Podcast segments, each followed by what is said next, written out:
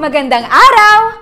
Welcome sa ating Pambatang Pinoy Stories Podcast. Ako si Thea Astley. Alamin natin ang kwento ng May Sampung Pulang Langgam. Isang kwento ni Genaro R. Goho Cruz at guhit ni Tristan V. Yuvienco. Ang kwentong ito ay may pahintulot ni na Genaro R. Goho Cruz, Tristan V. Yuvienco at ng Adarna House. Tara, basahin na natin! May sampung pulang langgam.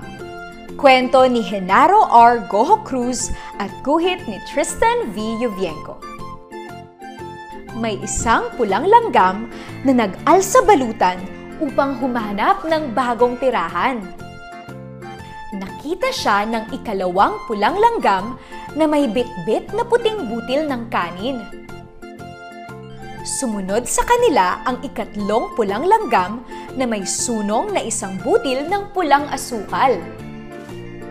Talaga sigurong napakaliit ng isang butil ng pulang asukal sapagkat nakapatong pa ito sa ulo ng napakaliit rin na langgam. Sumunod sa kanila ang ikaapat na pulang langgam na may kip-kip na piraso ng pandesal. Mmm, mukhang napakasarap ng pandesal na ito. Sumunod sa kanila ang ikalimang pulang langgam na may hilang piraso ng keso. Dumarami na sila at dumarami na rin ang klase ng pagkain na mayroon ng mga langgam. Sumunod sa kanila ang ika-anim na pulang langgam na may hatak na maliit na tipak ng candy. Napaisip tuloy ako, ano kaya ang lasa ng candy na ito? Sumunod sa kanila ang ikapitong pulang langgam na may pasang hibla ng karne. Sumunod sa kanila ang ikawalong pulang langgam na may bit-bit-bit-bit na himaymay ng isda. Sumunod sa kanila ang ikasyam na pulang langgam na may hawak na isang boteng pulot.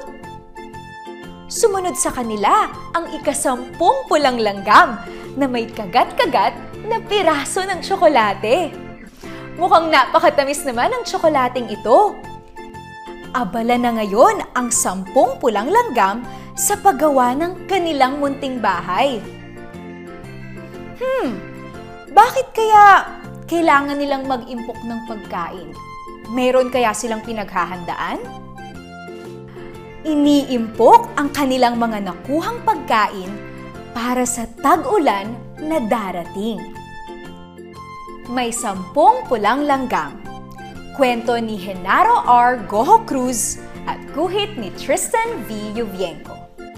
Mga bata, nakita natin sa sampung pulang langgam ang importansya ng pagtutulungan at paghahanda para sa kanilang kinabukasan. Dahil alam nila na paparating ang tag-ulan, sila ay naghanda. At kahit gaano kaliit, kahit hibla, kahit piraso lamang ang dalang pagkain ng bawat isa, nang ito ay pinagsama-sama, ay naging sapat na. Kaya tandaan, malaki man o maliit ang maitulong natin sa ating kapwa, ay malaki ang epekto nito sa taong ating tinutulungan. Maraming salamat sa lahat ng nakinig sa ating Pambatang Pinoy Stories Podcast. Sana nagustuhan ninyo ang kwento ng May Sampung Pulang Langgam mula sa Adarna House. Ako si Thea Astley. Hanggang sa muli, paalam!